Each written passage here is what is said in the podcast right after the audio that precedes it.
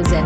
Selamat pagi, selamat siang, selamat sore, selamat malam, selamat datang di episode terbaru podcast Advokat Konstitusi bersama saya Pei dan bersama dua partner saya yang nantinya akan kita sapa setelah ini. Kita hari ini akan membahas sedikit tentang pejabat eksekutif, tapi kita akan lebih membahas pada cuti dari pejabat eksekutif ini. Nah, seperti baru-baru ini ada berita yang lumayan tersebar viral di media sosial bahwa uh, Bapak Ridwan Kamil telah mengambil cuti karena terjadi musibah dengan anaknya almarhum Eril ya sehingga beliau mengambil cuti. Nah, uh, sepertinya sangat perlu nih kita bahas dari segi kacamata hukum gimana sih konsep dari mengambil cuti de, uh, pejabat eksekutif ini? Secara kita tahu ya teman-teman bahwa pejabat eksekutif ini untuk urusan negara itu jalannya terus menerus sehingga apa boleh nih mengambil cuti. Nah di sini saya tidak sendiri ditemani oleh dua partner saya. Uh, di sini ada Mas Ahmad dan juga Mas Mario. Halo Mas Ahmad. Halo, halo Kak Pei, halo juga Kak Mario. Halo, P dengan uh, Saudara Ahmad. Uh. Uh, Oke, okay. sehat ya Mas Ahmad dan Mas Mario? Alhamdulillah sehat, sehat, sehat. sehat gimana? Uh, Alhamdulillah. Uh, saya sih sehat terus ya. Oke, ini sem sehat. semangat sekali ya kita ini podcast di hari Sabtu. Iya. uh, oh ya Mas, uh, kita langsung aja nih gimana? Um, gimana kalau kita mulai dari posisi pejabat eksekutif ini dalam pandangan hukum tata negara? Nah ini mungkin akan lebih merujuk pada apakah pejabat eksekutif ini sama dengan ASN yang diatur dalam UU ASN. Mungkin bisa nih uh, pendapat pertama disampaikan oleh Mas Mario dulu nih. Oke. Nah, jadi sebenarnya kalau pejabat eksekutif ya. Nah, sebenarnya ini saya cukup uh, kaget terkait dengan istilah uh, pejabat eksekutif karena sebenarnya uh, dalam lingkup uh, hukum tata negara ataupun hukum administrasi negara, kalau berbicara mengenai uh, pejabat negara itu uh, tidak ada sebenarnya istilah mengenai pejabat eksekutif. Nah, yang lazim memang itu uh, ditemui itu misalnya uh, pejabat negara dan juga pejabat pemerintahan. Nah, kalau berbicara mengenai ini, cuman uh, ini saya uh, paham kok terkait dengan alurnya. Maksudnya itu pejabat eksekutif, eksekutif yang dimaksud ini adalah uh, pejabat yang melaksanakan fungsi dalam kekuasaan uh, eksekutif. Nah, e, berbicara mengenai apa namanya e, suatu sistem pemerintahan, e, ini ada salah satu pendapat, salah satu ahli hukum itu pernah mengatakan yang namanya C.F. Strong. Nah, dia mengartikan bahwa uh, suatu pemerintah dalam arti yang luas itu sebagai suatu organisasi negara yang utuh dengan segala alat kelengkapan negara yang memiliki fungsi legislatif, eksekutif, dan yudikatif. Nah, ini pendapat yang menyatakan terkait dengan uh, pemerintahan itu. Nah, pemerintahan dalam arti luas itu mencakup fungsi legislatif, eksekutif, dan yudikatif.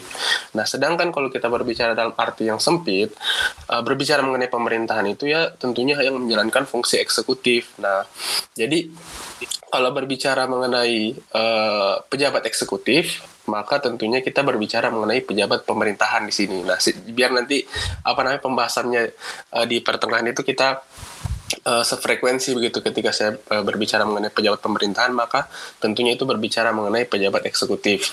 Nah, uh, berbicara mengenai pejabat pemerintahan yang pertama pejabat pemerintahan kita memang ada beberapa ini contohnya misalnya presiden sebagai kepala pemerintahan ada juga di bawahnya ada gubernur ada bupati nah sedangkan kalau berbicara mengenai perbedaannya dengan pejabat negara, pejabat negara itu memang pejabat yang secara khusus menjalankan fungsi untuk dan atas nama negara. Misalnya presiden juga bisa dikatakan sebagai pejabat negara karena dalam sistem presidensil presiden ini dia berfungsi sebagai pejabat eh kepala negara dan juga kepala pemerintahan.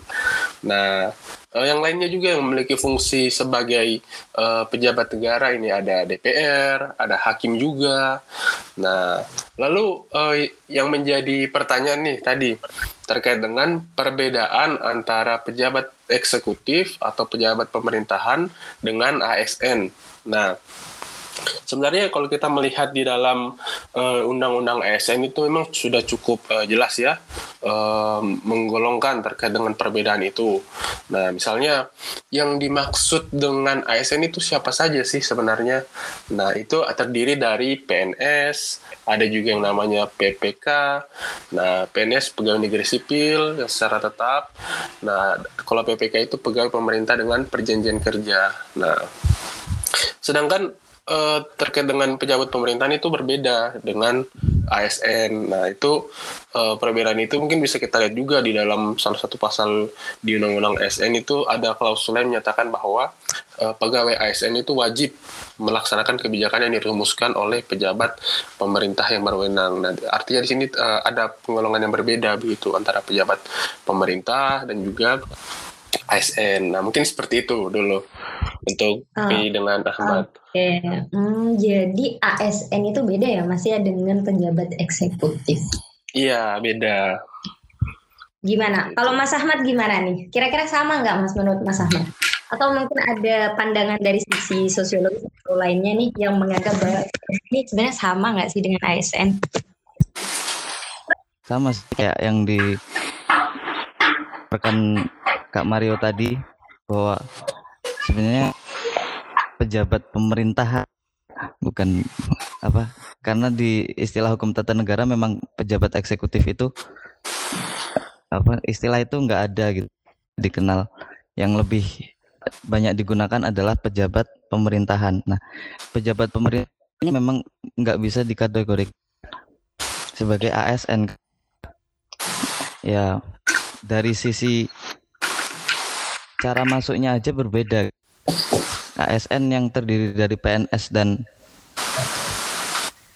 itu mereka masuk ke kerja sebagai ASN melalui serang tes dan tanda tanganan kontrak. Tapi ketika kita ngomong masalah pejabat pemerintahan itu pejabat pemerintahan itu sering biasanya muncul melalui uh, pemilihan yang melibatkan orang banyak gitu. Jadi nggak hanya sekedar tes doang, tapi um, pemilu atau pilkada. Nah, tapi tadi yang dipaparkan Kak Mario itu bahwa pejabat pemerintahan itu tidak termasuk dalam ASN menurut nomor 5 tahun 2014 ya.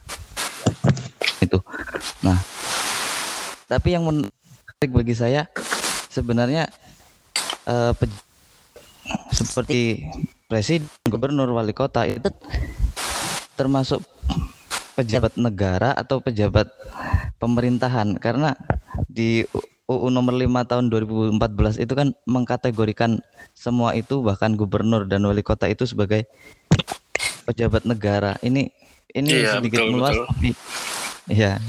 Kalau dari Kak Mario gimana? Nah, saya sepakat juga sebenarnya. Sebenarnya terkait dengan itu ada apa namanya? Kalau menurut saya memang di undang-undang berapa tadi? 5 2000 berapa? 5 2014. Ah, 5 2014 itu yang menyatakan bahwa uh, gubernur di sini dan juga uh, wali kota bupati kalau nggak salah itu sebagai pejabat uh, negara sebenarnya kalau menurut saya sebenarnya agak keliru. Nah, kenapa agak keliru? Karena sebenarnya uh, fungsi yang melekat pada kepala-kepala daerah itu bukan fungsi uh, sebagai uh, ini, bukan fungsi untuk menjalankan fungsi atas nama negara mereka. Nah, yang menjalankan atas nama negara itu kan hanya presiden saja sebenarnya kalau kita berbicara dalam lingkup uh, eksekutif. Uh, cuman mungkin uh, pembentuk undang-undang mungkin ada pandangan yang berbeda mungkin terkait dengan perumusan tersebut. Cuman kalau menurut saya, saya kurang sepakat sebenarnya dengan apa namanya rumusan tersebut. Oke, okay. uh, eh, terus karena saya nggak sendirian, iya, kalau saya ada tuh. Kalau dari Pei gimana nih? Dari Pei? Uh, kalian jangan berkomplot lah. Nanti di uh, kalau keculik tukang bahaya ya. canda-canda. Uh, Oke, okay karena ini ya memang ASN ini dengan pejabat eksekutif atau pejabat pemerintahan tadi kepala pemerintahan kepala negara atau sebagainya yeah. Iya. uh, memang beda dari baik dari sisi jenjang karir karena ASN ini adalah jenjang karir tapi beda oh. dengan uh, para pejabat daerah atau pejabat pemerintahan ini kan mereka masuknya dari uh, politik sehingga memang berbeda. Ah kemudian yang jadi pembahasan nih boleh nggak sih mereka ini sebenarnya mengajukan cuti? Karena kalau kita lihat mereka ini adalah kepala pemerintahan nih. Nah, sementara urusan pemerintahan adalah urusan yang terus menerus. Jadi memang tidak ada liburnya gitu, mau Sabtu mau Minggu. Beda dengan uh, kita uh, kita orang karir gitu. Uh, mungkin Sabtu Minggu diliburkan nih, tapi untuk urusan pemerintahan ini kan selalu urgent setiap saat gitu. Kira-kira gimana nih dari segi hukum? Boleh nggak sih sebenarnya mereka ini mengajukan cuti? Um, boleh nih, uh, siapa dulu nih yang mau duluan? Uh, Mas Ahmad dulu ya. Ya, Mas Ahmad silakan. Oke, jadi kalau uh, apakah boleh pejabat pemerintahan itu melakukan cuti? Sebenarnya kalau menurut saya saja boleh-boleh saja karena ya memang ada juga peraturan uh, memang khusus untuk mengatur itu. Tapi kenapa kok kepentingan negara atau kepentingan uh, tadi kalau bahasanya Kak P ini yang uh, menjadi menarik karena kan pejabat itu adalah yang lingkungan kerjanya itu menjalankan fungsi administratif atau aparatur eksekutif. Pejabat pemerintahan itu kan orang yang hanya lingkungan kerjanya saja. Ya kerja pada umumnya seharusnya kalau kita bicara cuti eh dong harusnya. Nah, ketika kita ingin sangkut pautkan dengan kepentingan negara yang atau kepentingan yang terus menerus tadi ya maka kalau menurut saya negara atau kepentingan pemerintahan yang terus menerus tadi nggak cukup menutup uh, para pejabat itu. Karena ya itu uh, kepentingan bersama itu penting dan harus selalu didahulukan. Tapi lalu orang yang mengemban tugas untuk melaksanakan tugas negara itu setiap saat bahkan mungkin ada keadaan yang bisa saja harus untuk cuti. Jadi kalau menurut saya boleh pejabat eksekutif melakukan cuti? Sangat boleh. Dalam koridor tetap menjaga kepentingan negara itu. Seperti itu. Uh, Oke, okay. hmm, jadi boleh ya. Uh, mungkin gimana nih? Saya pengen dengar nih pendapat dari Mas Mario. Mungkin bisa nih Mas Mario jawabannya di uh, kita senggol sedikit pada uh, peraturan Permendagri ya nomor 74 tahun 2016 yang dia itu hanya membahas tentang cuti kampanye. Sementara cuti yang kita maksud di sini adalah cuti seperti hal-hal yang tidak terduga uh, baik karena musibah dengan keluarga atau apalah itu uh, intinya dengan selain tentang cuti kampanye. Sementara Mendagri tadi kan hanya membahas tentang cuti kampanye. Ini gimana Mas hmm. pembahasannya?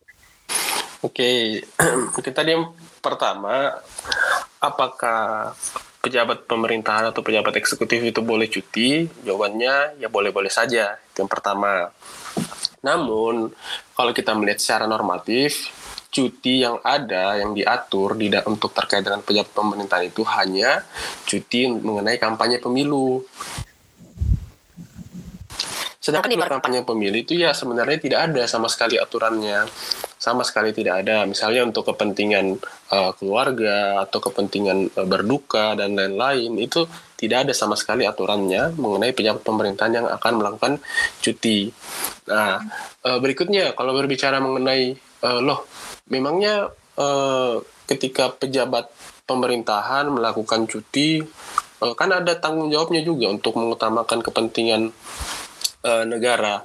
Nah, ini juga kalau kita melihat ya ini konsep kita berbicara mengenai terkait dengan cuti kampanye, memang secara khusus itu sudah diatur terkait dengan kepentingan uh, negara yang harus diutamakan.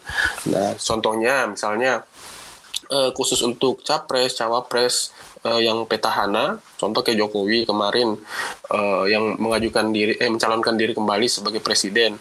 Nah, ketentuan soal pelaksanaan uh, kampanye itu itu di dalam pasal 301 Undang-Undang Pemilu itu, nah itu sudah menyebutkan bahwa uh, pasangan capres dan juga cawapres petahana itu harus tetap memperhatikan pelaksanaan tugas dan kewajibannya sebagai presiden atau wapres selama menjalankan masa kampanye. Nah, artinya uh, dalam hal ini itu ketika dia melakukan cuti, dia tetap harus memperhatikan yang kewajibannya karena dia posisinya sebagai uh, kepala negara, kepala pemerintahan tetap, tetap jalan juga sebenarnya di situ. Nah, itu yang uh, pertama tadi. Nah, terus uh, mengenai bagaimana terkait dengan peraturan cuti pejabat eksekutif yang ada di Indonesia, yang ini hanya cuma ada uh, Permendagri 74 2016 tentang cuti kampanye itu. Nah, uh, itu saya ulang lagi, saya tekankan lagi bahwa secara khusus tidak ada peraturan ataupun uh, peraturan perundang-undangan yang mengatur terkait dengan izin cuti pejabat eksekutif untuk kepentingan pribadi. Nah, Sedangkan kalau kita melihat memang yang ada memang hanya ada Permendagri ini, Permendagri 74 2016. Nah, yang itu hanya mengatur terkait dengan uh, cuti luar tanggung negara, yang di mana itu uh, keadaan tidak masuk kerjanya bagi kepala daerah, uh, yang itu diizinkan dalam waktu tertentu karena untuk melaksanakan uh, ke, uh, kepentingan uh, kampanye pemilihan kepala daerah. Nah, Begitupun juga uh, kalau kita uh, melihat dengan presiden juga seperti itu. Nah, presiden juga ketika ingin mencalonkan sebagai apa namanya uh, presiden lagi sebagai petahana itu ini lagi uh, dia perlu uh, mengajukan cuti juga. Nah, jadi memang uh, kalau kita melihat memang fenomena terkait dengan uh, regulasi uh, terkait dengan cuti pejabat pemerintahan yang tidak ada ini memang cukup menarik begitu karena cuti yang ada hanya untuk keperluan kampanye, sedangkan untuk keperluan uh, pribadi di sini tidak ada. Padahal sebenarnya kalau berbicara mengenai urusan-urusan pribadi, saya rasa antara uh, eh, ASN biasa dan juga pejabat pemerintahan tentunya mereka punya uh, kepentingan pribadi masing-masing yang tentunya itu sudah hal yang lahiriah, yang alamiah begitu, tidak bisa dihindarkan. Nah, sehingga memang ini menjadi suatu apa ya namanya fenomena yang cukup uh, riskan kalau kita melihat uh, peraturan perundang-undangan yang ada di Indonesia yang belum mengatur terkait dengan uh, cuti pejabat negara, cuti pejabat pemerintahan maksudnya uh, untuk keperluan di luar keperluan uh, kampanye seperti itu. Uh, Oke, okay. hmm, jadi memang meskipun secara apa ya, secara sosial atau sos secara hati gitu ya, secara hmm. perasaan nih boleh yeah. ya. Karena memang uh, manusiawi gitu, mungkin ada yeah. hal yang juga gitu. Kayak contohnya aja kan kayak kasus ini kemarin, apa namanya? Maksudnya uh, Pak Ridwan Kamil yang sedang berduka begitu kan. Nah, kalau kita hmm. melihat secara regulasi kan sebenarnya tidak ada ketentuan menganggap bahwa uh, Pak Ridwan Kamil uh, bukan bisa suatu yang urgent tidak bisa ditinggalkan begitu. Nah, lalu kalau tidak ada peraturannya, lalu mau bersandar sama apa begitu? Ketika salah satu pejabat uh, pemerintahan dalam keadaan mendesak, keadaan tertentu uh, tidak bisa melaksanakan fungsinya. Lalu bagaimana uh, pedomannya peraturan yang akan digunakan yang mana begitu? Oke. Okay. Jadi secara normatif belum ada ya Mas yang memang spesifik uh, peraturan tersebut mengatur tentang hal tersebut. Iya, betul sekali. Uh, Oke, okay. uh, terus uh, karena udah nyampe ke pembahasan belum adanya aturan nih dan mm. ternyata sudah pernah ada yang mengajukan nih uh, yang baru-baru ini kan kasusnya Bapak Ridwan Kamil ya mm. uh, beliau ini kan mengajukan cuti nah kita bahas nih Mas kira kira-kira saat pejabat eksekutif ini sudah mengajukan cuti kira-kira siapa yang menjadi yang menggantikan posisi pejabat eksekutif ini. Uh, entah itu mungkin apa ya wakil atau petugas pelaksana entah ya. Uh, terus terkait pengaj teknik pengajuan cuti juga nih uh, karena hal tersebut juga penting dalam teknis ya. Mungkin bisa dikasih gambaran dikit nih dari hmm. segi hukum tentunya ya Mas. Uh, boleh banget nih kalau mau dimulai dari Mas Mario dulu deh. Oke. Okay. Nah, uh, yang pertama terkait dengan uh, teknis pengajuan cuti. Nah, kalau yang saya baca kemarin untuk uh, uh, kasusnya Pak uh, Ridwan Kamil itu dia mengajukan uh, cutinya itu langsung ke Mendagri. Kalau kita lihat kemarin untuk uh, cuti berduka. Nah, uh, cuman kalau kita berbicara mengenai apakah ada ke pedoman atau ketentuan teknis yang secara normatif mengatur untuk cuti di luar kampanye itu sama sekali tidak ada ya kalau kita mau berbicara terkait dengan itu. Nah, yang kita punya pedomannya itu hanya terkait dengan teknis pengajuan cuti untuk uh, kampanye aja. Nah, jadi uh, ketika dalam hal ini tuh uh, ketika masa pilkada nih, nah contohnya calon kepala daerah yang petahana yang akan maju lagi itu itu dia wajib cuti sepanjang masa kampanye. Nah jadi sepanjang masa kampanye misalnya kampanye itu satu bulan dua bulan, nah sepanjang masa itu dia uh, wajib untuk cuti tidak sama sekali ada pekerjaannya selama di situ untuk sebagai kepala daerah. Nah dan itu cuti itu uh, diberikan maksimal itu satu hari dalam satu minggu kerja.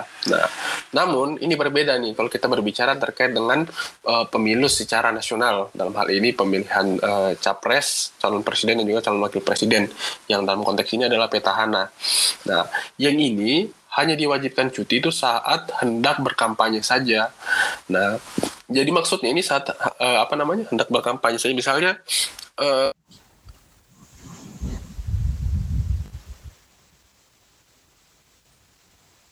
dia hendak untuk uh, mengajukan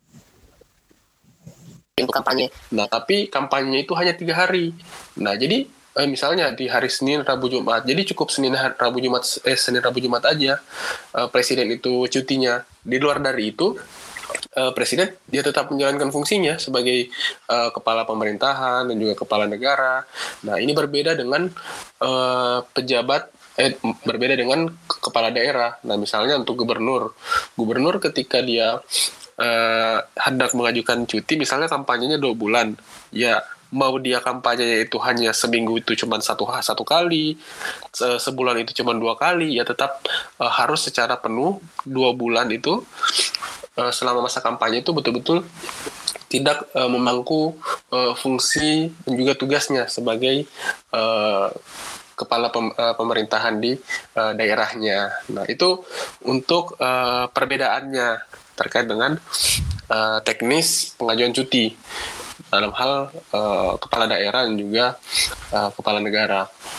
Nah, lalu uh, berbicara mengenai siapa yang menggantikan apabila uh, pejabat eksekutif itu melakukan cuti. Nah, secara uh, kalau kita melihat kan memang untuk uh, dalam konteks uh, pejabat eksekutif ini yang menggantikan bisa, misal ketika gubernur yang hendak melakukan cuti maka wakilnya yang untuk sementara waktu dapat menggantikan. Nah sama kasusnya kayak kemarin uh, ketika uh, Pak Jokowi juga, uh, tapi ini bukan dalam konteks cuti tapi Pak Jokowi sedang ada kunjungan ke luar negeri sehingga urusan-urusan di dalam negeri itu ditangani oleh wakilnya. Nah itu kalau eh, berbicara mengenai uh, cuti yang di luar kampanye. Nah lalu bagaimana ketika cuti dalam konteks untuk kampanye? Nah ini sudah diatur juga itu tadi di dalam Permendagrinya. Nah kalau ini dia menggunakan konsep yang ditunjuk itu adalah pelaksana tugas. Nah pelaksana tugasnya ini ditunjuk oleh Kemendagri. Nah kalau uh, misalnya gubernur yang akan mengajukan sebagai calon kepala daerah. Nah, lalu dia akan cuti untuk sementara waktu. Maka yang tunjuk PLT gubernurnya itu adalah langsung dari menteri. Nah, atas nama presiden. Uh, dengan bupati. Nah, bupati atau wali kota.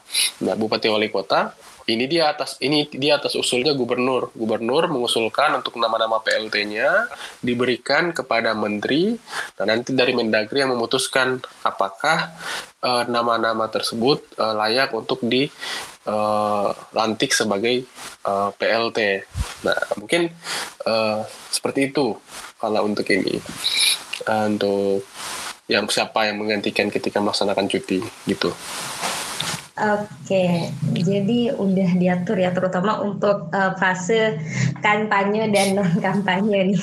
Ya, kalau cuti kampanye itu jelas semua peraturannya. Nah ini sedangkan untuk kalau berbicara di luar kampanye kan ini ini tidak ada sama sekali peraturannya, sehingga bingung mau bersandar sama kata. Nah seperti itu. Uh, Oke, okay. nah, sepertinya udah jelas ya. Uh, tapi Mas Ahmad ada tanggapan nggak nih menanggapi pernyataan dari Mas Mario tadi? Ya nggak ada sih, karena memang yang di luar kampanye itu bingung gitu untuk karena memang peraturannya belum ada. Yang ada hanya cuti dalam hal untuk melaksanakan kampanye itu di Permendagri nomor 7 tahun 2016.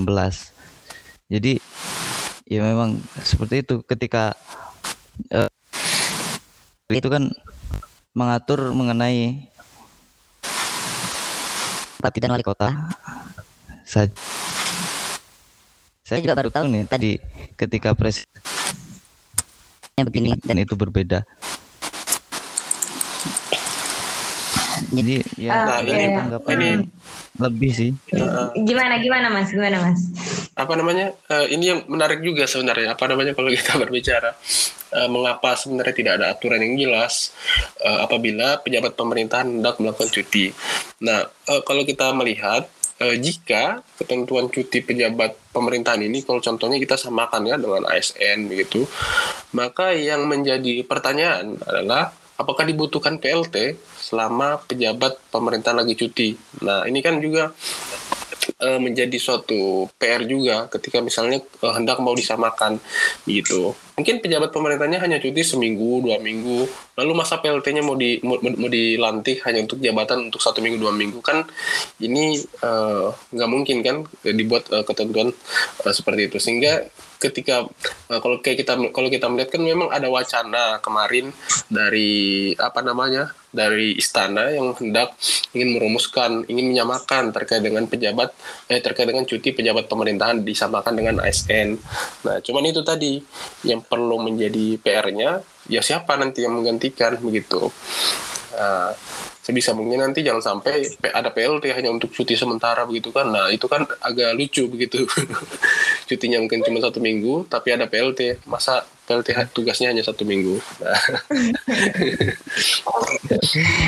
tentang PLT sepertinya memang sudah ada wacana sih mas. Wacana yeah. dalam dalam konsep uh, pemilu serempak ya. Bukan dalam konsep oh, iya ini kalau kalau berbicara mengenai pemilu apa namanya 2024 saya yeah. rasa sudah banyak ini PLT yang dilantik udah di mana-mana ini untuk kepala daerah kemarin. Uh, uh, ini kita beralih ke pertanyaan terakhir nih sekaligus closing statement nih. Uh, kira-kira karena tadi sudah kita bahas nih, maka um, pejabat eksekutif ini sama dengan ASN boleh mengajukan cuti, atau peraturannya yang ternyata belum ada peraturan spesifik dan lain sebagainya. Nah, kira-kira nih pendapat akhir urgen tidak jika memang dibuatkan peraturan khusus yang membahas terkait ini. Uh, mengingat kita menimbang nih dengan bahwa kejadian-kejadian seperti itu tidak bisa diprediksi ya. Akan tetapi di samping itu urusan pemerintahan tidak bisa ditinggal sesuka hati karena sebagai kepala pemerintahan yang sudah menerima mandat dari rakyatnya, rasanya untuk ditinggal-tinggal seperti itu dengan alasan pribadi itu uh, terlalu apa ya kurang fair lah gitu karena memang konsepnya bukan seperti ASN. Uh, eh, gimana nih uh, menurut Mas perlu nggak nih Mas? Oke jadi urgensi apakah perlu ada pengaturan cuti di luar kampanye ya? Bagi pejabat pemerintahan. Kalau ya seperti yang udah kita bicarain tadi bahwa kalau uh, dari saya pribadi mandang bahwa cuti cuti apalagi cuti untuk pejabat pemerintahan ya itu diatur dengan jelas sehingga apa jelas oh ini loh tanggung jawab ini loh kamu bisa kalau keadaannya hanya seperti ini gitu. Jadi kepentingan negara itu menurut saya dengan adanya unda, uh, pengeraturan terkait cuti pemerintahan negara itu bisa lebih terjamin gitu. Jadi menurut saya urgensinya ya ada di wilayah itu. Tapi seperti yang tadi Kak Mario bilang dan saya setuju itu jangan sampai harus uh, apa harus jelas siapa yang menggantikan selama masa cuti itu. Karena yaitu kalau cutinya misal hanya seminggu dan kemudian harus melantik PLT untuk uh, jangka seminggu itu itu kayak sendiri sendiri. nggak sih? gitu sih kalau ada mungkin dari Oke, nah ini pertanyaan pamungkas ya yang sangat menarik sebenarnya. Apakah urgen? Nah, jika dibuat aturan khusus terkait dengan tentang uh, cuti pejabat eksekutif atau pemerintahan yang di luar dari kampanye. Nah, saya jawab ya sangat urgen untuk kita mengatur, kita membuat aturan khusus terkait dengan